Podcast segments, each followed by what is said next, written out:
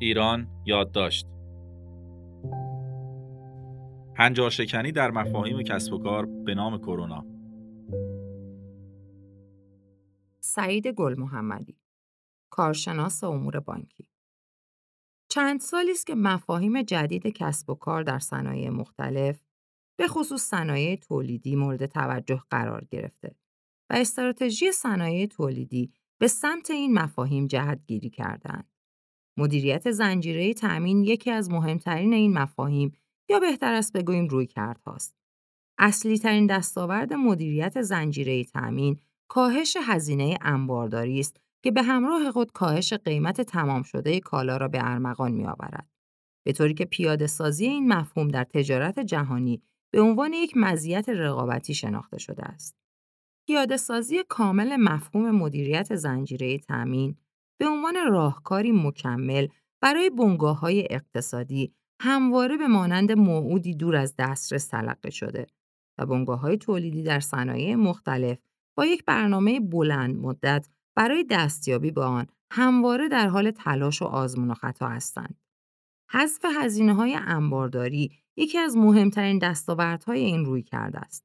به عنوان نمونه، یک کارخانه تولیدی با این نگرش می تواند بدون هیچ هزینه ای جهت خرید یا اجاره انبارهای متعدد، قطعات و مواد اولیه ای را که از تأمین کنندگان خود تهیه می کند به صورت خیلی هماهنگ و به موقع به خط تولید خود برساند و نیازی به انبار کردن آنها نداشته باشد. بنابراین پروازه است که در این روش کوچکترین عدم هماهنگی یا مشکل در برنامه ریزی باعث توقف خط تولید خواهد شد. همانطور که قبلا ذکر شد، این روال زمانی میسر می شود که یک برنامه ریزی دقیق به همراه همکاری تمام و کمال همه بازیگران و زینفعان در چرخه تولید انجام شود. در واقع می توان ادعا کرد که این هماهنگی و تلاش بدون استفاده از ارکان اصلی تشکیل دهنده مفهوم تجارت الکترونیکی تقریبا ناممکن و ناشدنی است.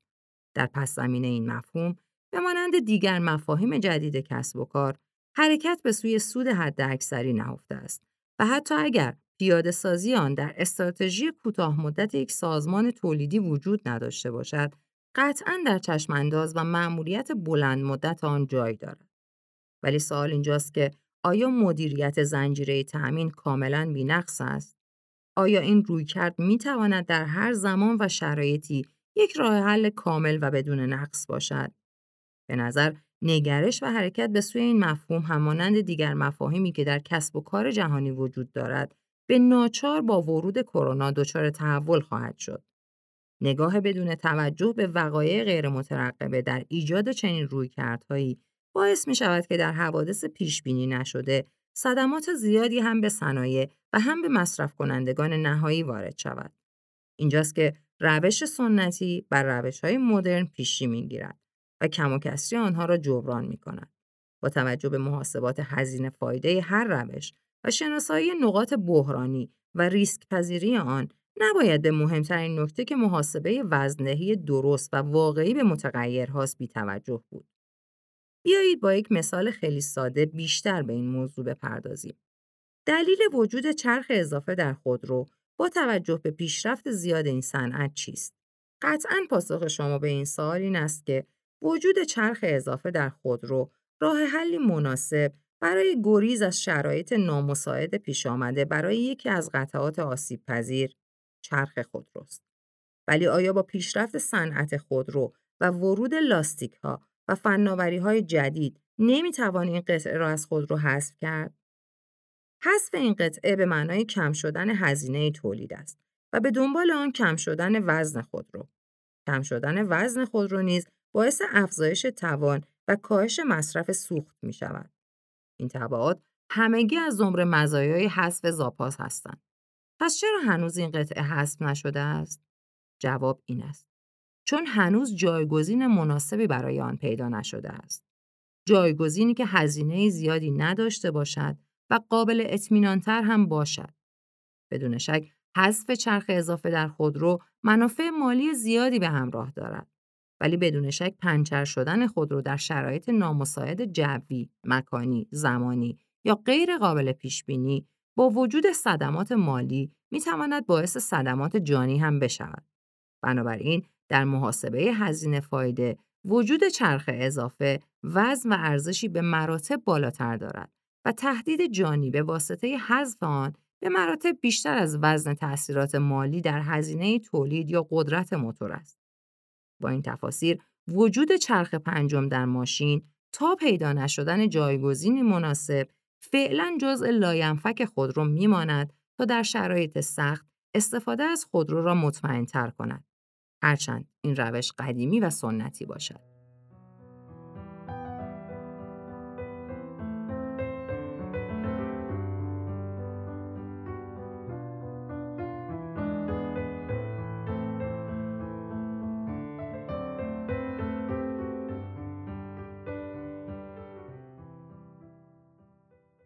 شرایط سخت و غیرمنتظره غیرقابل اجتناب است و بعضا غیرقابل پیش بینی. حال سوال اینجاست که آیا در زمان ایجاد مفاهیم جدید مانند مدیریت زنجیره تامین به احتمال وقوع این شرایط نگاهی شده است؟ کرونا یکی از این وقایع است. با ورود کرونا به کشورهای پیشرفته دیدیم که فروشگاه های آنها به یک بار خالی و خط تولید صنایع مختلف دچار اختلال شدید شد. این خالی شدن فروشگاه های عمدتا بزرگ و معتبر از مواد غذایی باعث وارد شدن ضربه جبران ناپذیر به اعتماد مشتریان شده و تأثیرات منفی آن سالها بر کسب و کار آنها وجود خواهد داشت. جدایی از حجوم یکباره شهروندان به فروشگاه ها می توان عدم وجود انبار را هم دلیلی بر خالی شدن سریع آنها دانست. وقتی حمل و نقل به واسطه شرایط کرونا مختل می شود، یعنی زنجیره تأمین دچار مشکل اساسی شده است. به پشتوانه آن سرویس دهی به موقع هم دچار مشکل خواهد شد. اگر فروشگاه ها دارای انبارهای بزرگ بودند، به این سرعت قفسه فروشگاه ها خالی نمی‌شد و زمانی برای یافتن های جایگزین به وجود می آمد. همانطور که در کشور ما این اتفاق افتاد. دیدیم که انبار فروشگاه ها، خصوصا فروشگاه های بزرگ، با وجود حجوم شهروندان به کمک آمدند تا قفسه ها خالی نشوند و اعتماد شهروندان یا همان مشتریان کمترین آسیب را متحمل شود. اینجاست که حرکت لاک پشتی صنایع ما به سمت رویکرد مدیریت زنجیره تأمین به نفع ما تمام شد. با وجود انبارهای متنوع به عنوان پشتیبان فروشگاه ها و صنایع تولیدی، چرخ تولید و نظام فروشگاهی با کمترین اختلال مواجه شد و فشار حداقلی به مصرف کننده نهایی وارد آمد. این به معنای واقعی یعنی حمایت از مشتری و مشتری مداری. هرچند قیمت تمام شده برای مشتری به واسطه هزینه انبارداری کمی افزایش یافت. انبارها توانستند جلوی وقایع خیلی بد و دردناکی را حتی برای مدت زمانی کم بگیرند. شاید اگر انبارها نبودند، حسب شرایط کنونی کشور، باز هم تجربه سخت و فاجعه بار قحطی هرچند در مختصات کمتر در ایران تکرار می‌شد. ما با اینرسی یا لختی زیادی که در حرکت به مفاهیم جدید کسب و کاری داریم توانستیم به صورت ناخودآگاه از این امتحان سخت سربلند بیرون بیاییم. ولی در آن سو شهروندان کشورهای پیشرفته با مشکلات زیادی مواجه شدند و برای رفع آن دچار زحمات زیادی شدند. به نظر می رسد که کسب و کار الکترونیکی یا تجارت الکترونیکی باید در تمامی مفاهیم جدید یک بازنگری در جهت تحمل بیشتر شرایط سخت انجام دهد تا از های ناگهانی به سلامت عبور کند. مشتری مداری در شرایط سخت است که ارزش چند برابر ایجاد می کند و باعث افزایش واقعی و دوچندان وفاداری می شود. کرونا باعث شد تا مجددا به مفاهیم جدید نگاهی با دیدی واقع بینانه تر داشته باشیم و این مفاهیم را برای پشتیبانی از شرایط دشوار هم بازنگری کنیم. ضمن اینکه باید میزان نفوذ آنها در فرایندهای تولیدی و اندازه وابستگی های اجتناب ناپذیر به این رویکردها را هم بررسی کنیم و جدی بگیریم.